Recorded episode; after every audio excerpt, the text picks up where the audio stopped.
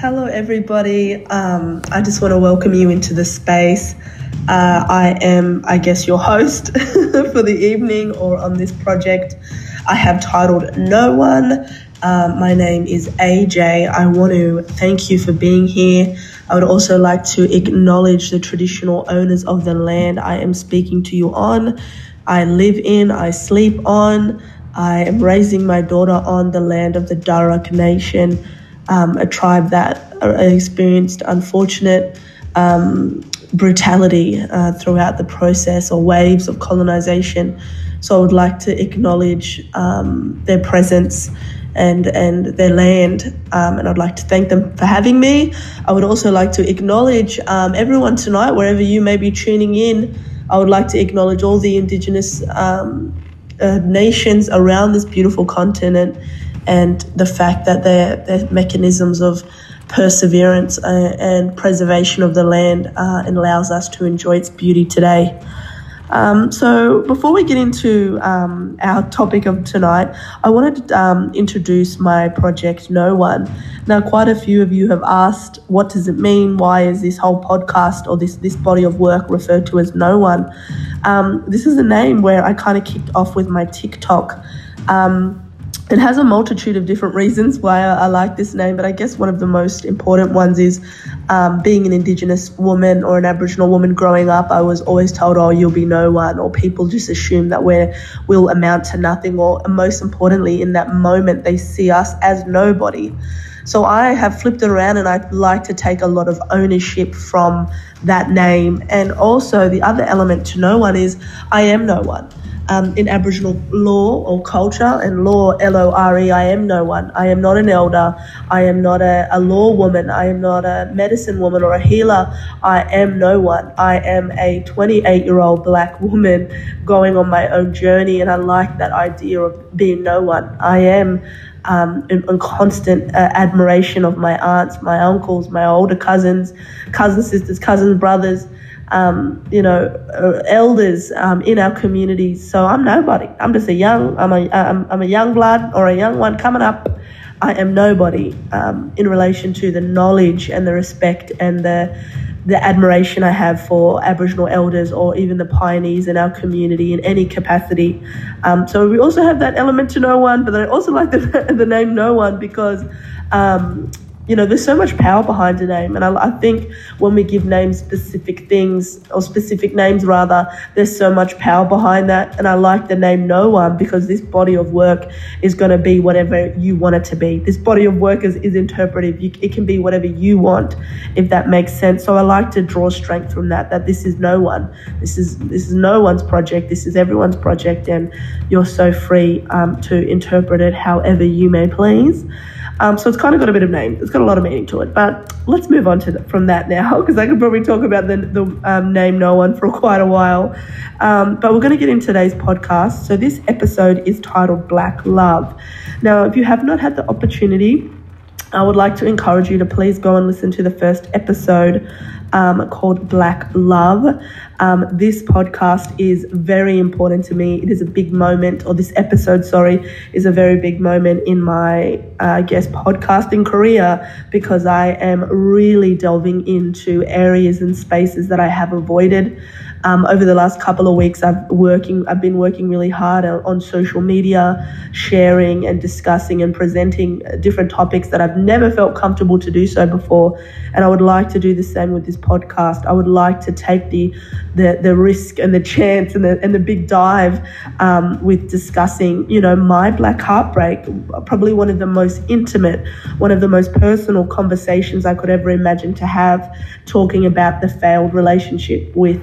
Um, um, a man I've loved deeply and, and the father of my daughter.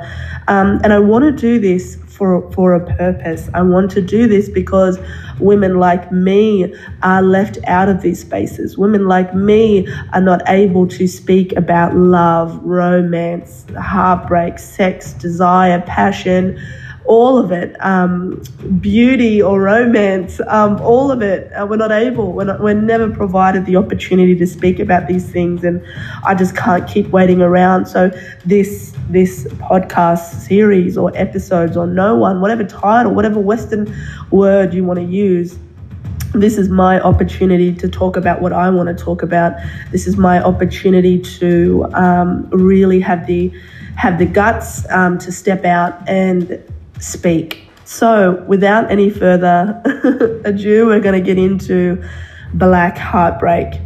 Um, so for me as an Indigenous woman, um, the concept of love in, in, in relation to my families, the two Indigenous families that I've grown up with, love and heartbreak is not something that we really get into. Now, let me be crystal clear. Whenever you hear me speak about anything, I am not speaking on behalf of all Indigenous people. If you are a non-Indigenous person, and even if you are an Indigenous person, it is vital that you um, tap into multiple different sources. You know, in the Western world or even the white world, you don't look at just one person to speak to you about whiteness. We understand that there's multitude of different lived experiences or interpretations, and, and that needs to be applied to the black space.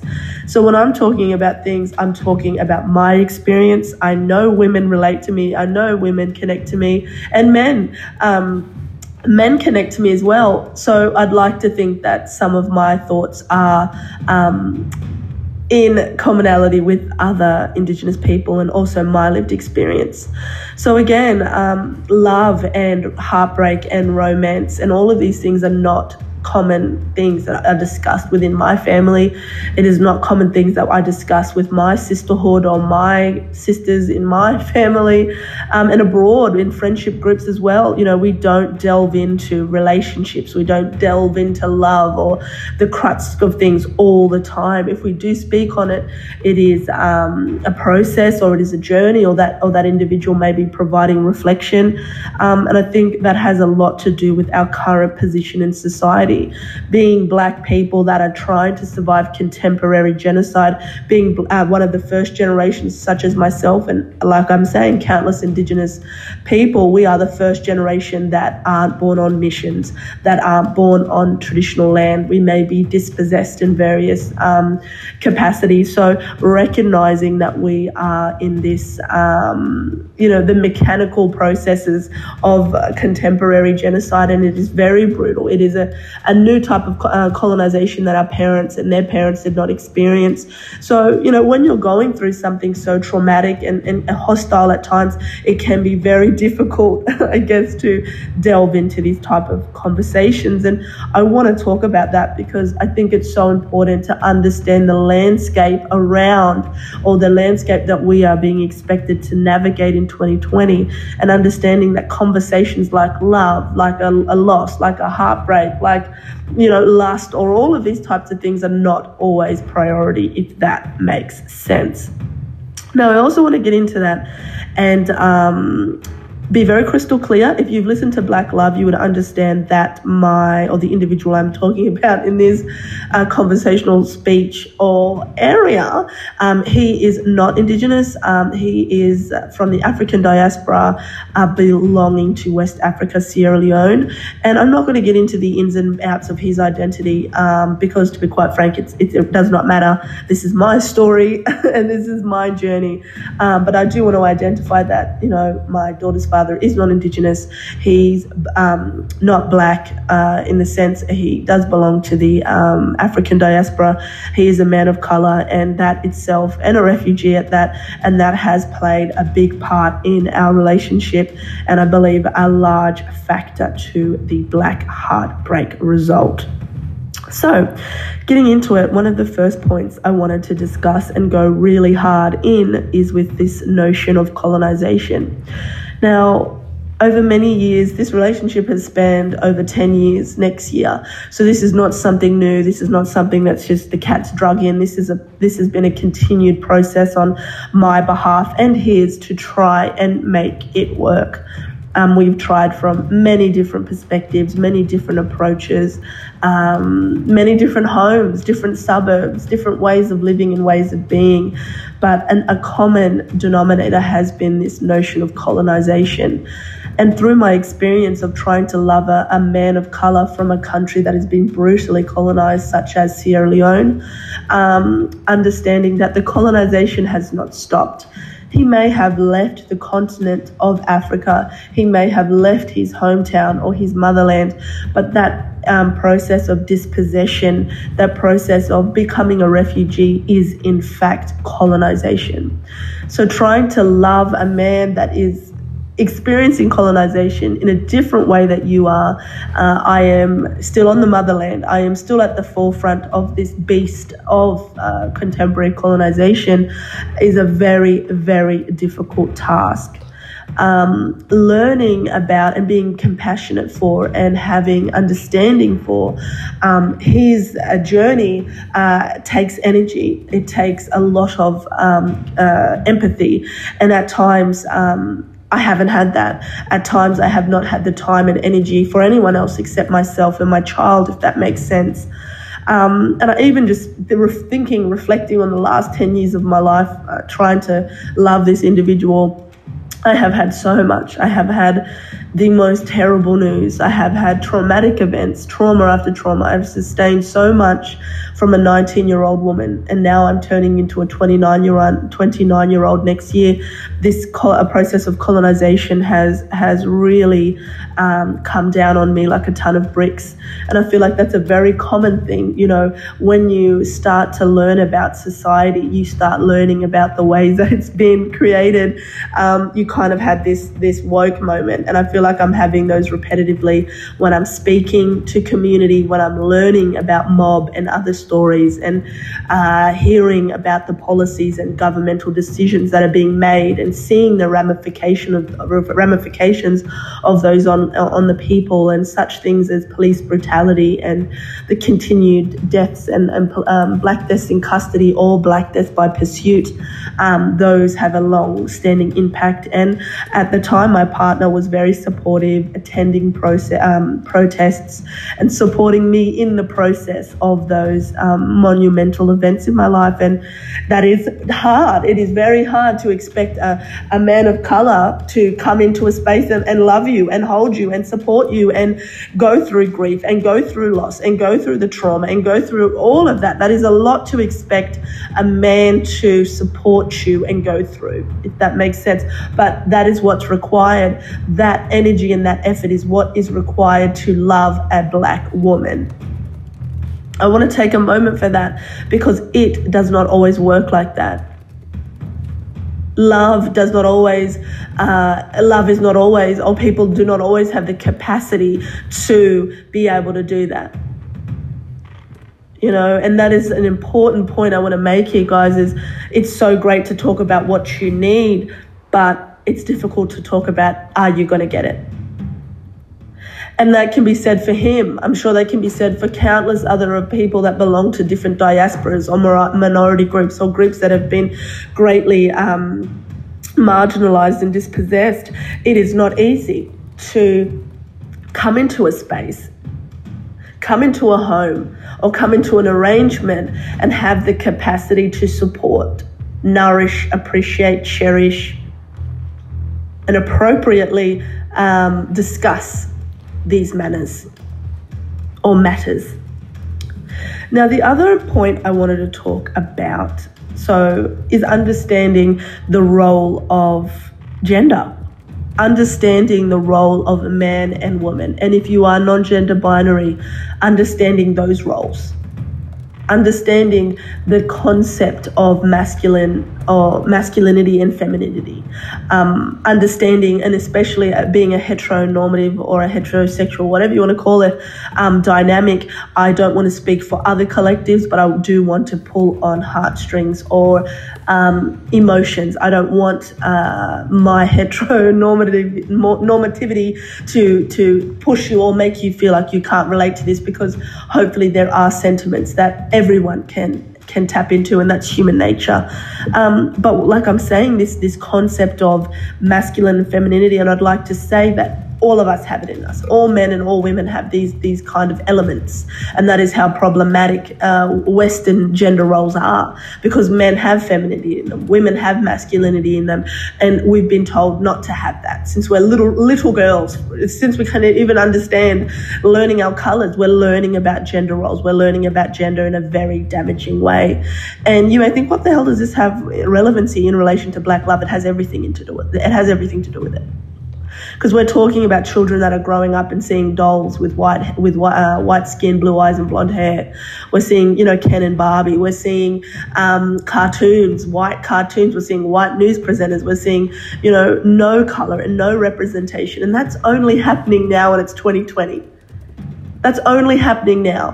The uh, it is so scary. The um, it's terrifying to think about the white. Um, white domination in this country. It's so scary. And it's we have to we have to think about the impacts that my childhood had on the appreciation for myself and the appreciation I have for black men because I didn't see them. I didn't see gender roles. I didn't see uh, and when I'm saying see, of course I see my father, but that's different. I did not see them on television. I did not see them in society. I did not see them on the news. And what impact does that have when all I am is provided is whiteness? So well, that's one part of the gender roles. But the other point I wanted to talk about was gender roles in cultures or gender roles in um, ways of living and ways of existing. Because my culture today, as an Indigenous woman, it is not the same culture that it was before the British arrived. it's not the same culture it was when my mum was growing up. Culture is forever changing, but there are elements that are substantial. There are elements that will never change. There are uh, elements that are pillars. Okay. Now, this one of these elements is for a majority of Indigenous communities or nations, tribes, uh, it is uh, matriarchal. So the woman is leading, the woman is making decisions. And if that goes down to, for example, our uh, living, you know, many indigenous communities, you would have men and women camps. So the men would be in the men camp, the woman and the children would be in another. So the woman would be responsible for, for providing care to their children up to the right age. And then the boys would go their fa- uh, men and fathers, and you can imagine. Um, so that in itself shows the control or the the ownership or the protection or the responsibility that women had over the most prized possession, which is children. We looked after our children. We slept with them. We provi- we took care of them. We taught them what their the most earliest years and anyone in early childcare will know these years are the most uh, important i believe it's like up till six um, the neuroplasticity, their learning capacity is very important at that age group. So we come from a matriarchal society. Women can be healers, they can be hunters, they can be um, medicine, men and women, they can be a lot of different roles. They can be the head of family. Um, and in my partners, it was very different. Um, yes, women are valued and appreciated and so cherished in their community, but they are um, a male led or a male dominated, community. And any West Africans that are speaking right now, my at is 8983AJ. Please feel free to inbox me. Um, again, I'm not speaking for all West Africans, but my partner's family was very much so like that um, or his upbringing was very much like that. So again, we were seeing a clash of cultures.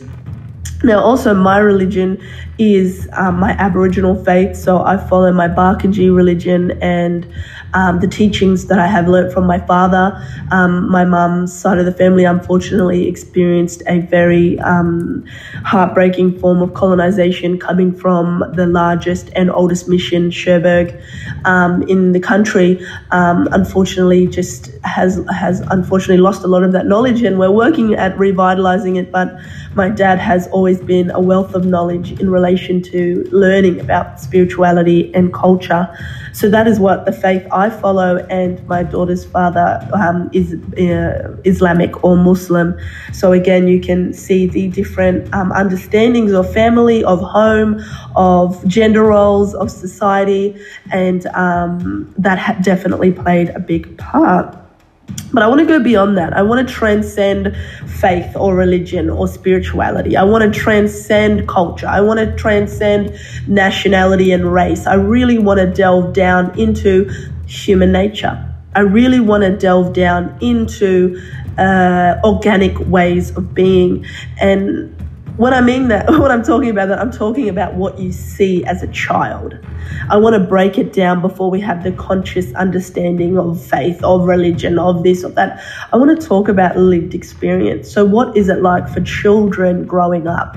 How does what you see impact what you see is normal? And pretty much most of us will know that what we see, we normalize it. What we see is is becomes for many of us our reality or our attitudes to those types of subjects areas are normalized.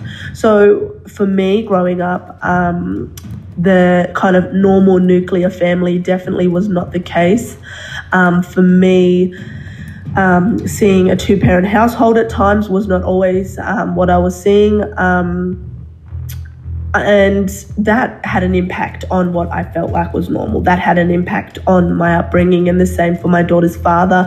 And I'm not going to get into it because my parents and his parents, um, they're not up for discussion.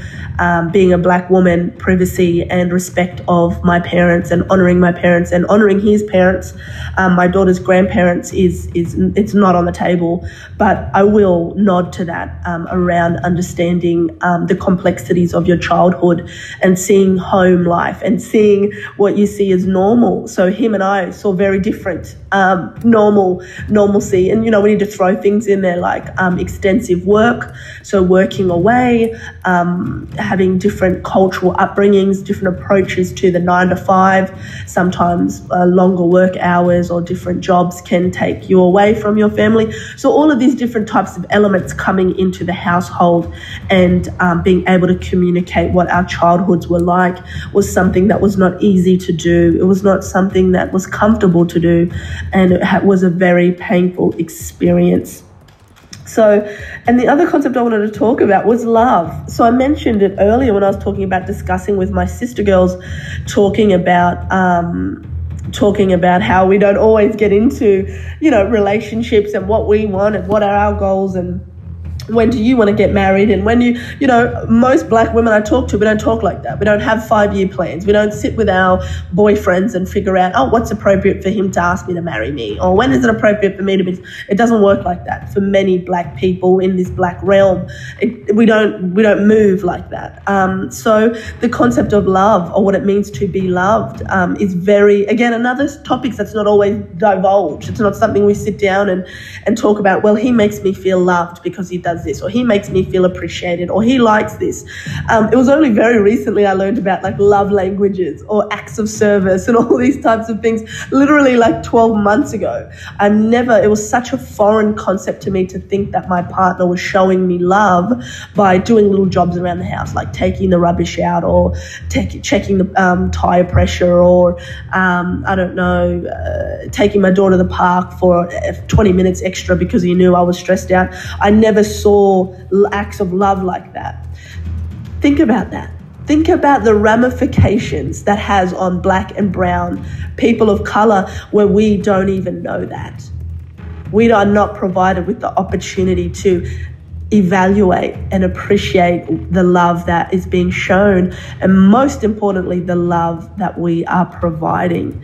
And that itself is the process of colonization, where we are so in such a, state of disarray, or we are so cut off from mainstream um, society, so we're not able to understand um, or access knowledge around love. Um, you know, we can't evaluate it we can't appreciate it. And that is colonization because having any group or collective of people so um, disconnected from themselves, from human being, from uh, human beings, from emotions is problematic. Let's talk about it. Let's talk about entire generations, such as my families, where love where marriage, where uh, home life was not prioritized. You were viewed as labor.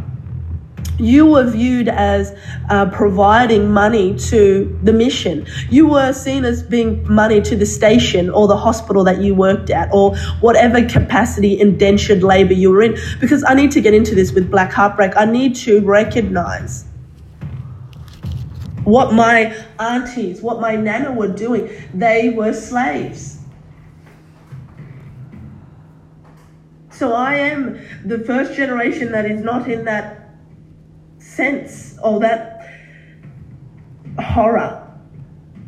But I'm in a new type of horror because now I'm um, having to navigate the impacts of colonization, the impacts or the, the preventative measures that were taken from the Australian government to prevent us from being able to be well rounded.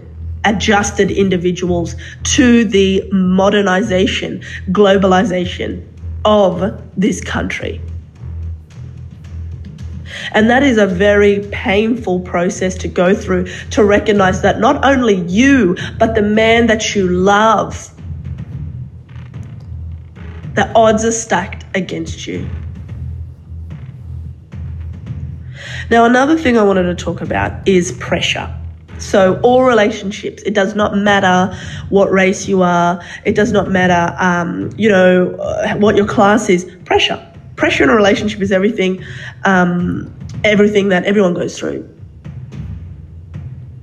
But imagine, try to picture the pressure of dispossessed collectives, refugees, marginalized, indigenous, LGBTQI plus, non-gender binary collectives or normative communities with disability or ability. Imagine what it's like trying to be loved, trying to love, belonging to that diaspora, but then also having a partner that belongs to that. Because that is an amalgamation. That becomes a whole lot of pressure. And that's not something that has ever been discussed with me. No one ever warned me to love you, Alicia, AJ or Alicia, to love you, Alicia. That man is going to have to f- feel what you feel. He's going to have to understand what you're going through. And I wouldn't wish what I go through on my worst enemy. I wouldn't. As a as a woman, a black one in this country, at that, I wouldn't wish it on anyone. And it is bitter to even sit here with you now and discuss my failed relationship and repetitively failed relationship. To sit here and discuss it with you is painful. It's very difficult. And I would like to pay honor to my daughter's father for coming into my life. I would like to pay respect to his family as well, who welcomed me with open arms and have supported us repetitively. Because this has never been easy. The, the, the, the everyday life of me, you know, for example, driving with police and my fear of police he couldn't believe it. Oh, just come on. Don't be scared. They're not going to do anything. You've got your license, or when I had my P's, you've got your plates on. Just relax. And me communicating to him, I cannot relax. Do not say that to me. That in itself is triggering. Or even seeing police around, or being treated like shit, and him seeing it or him coming to these protests, coming to these rallies, coming to these funerals, making him understand. Because until until you begin to appreciate participation of your partner in your black love, you will never be able to heal from your black heartbreak. And I've talked about the parenting or the gender roles in relation to my experience as a child and his, but I also have to pay. I have to also have to pay respect or talk about gender roles in relation to our child. Because navigating that in itself in relation to each other is very, very different to having a child. So bringing your child into this and being like, okay, so what are you going to do? What am I going to do? What do we want this to look like? What's yours? And I think that is the end of this podcast episode. This is my black heartbreak, guys.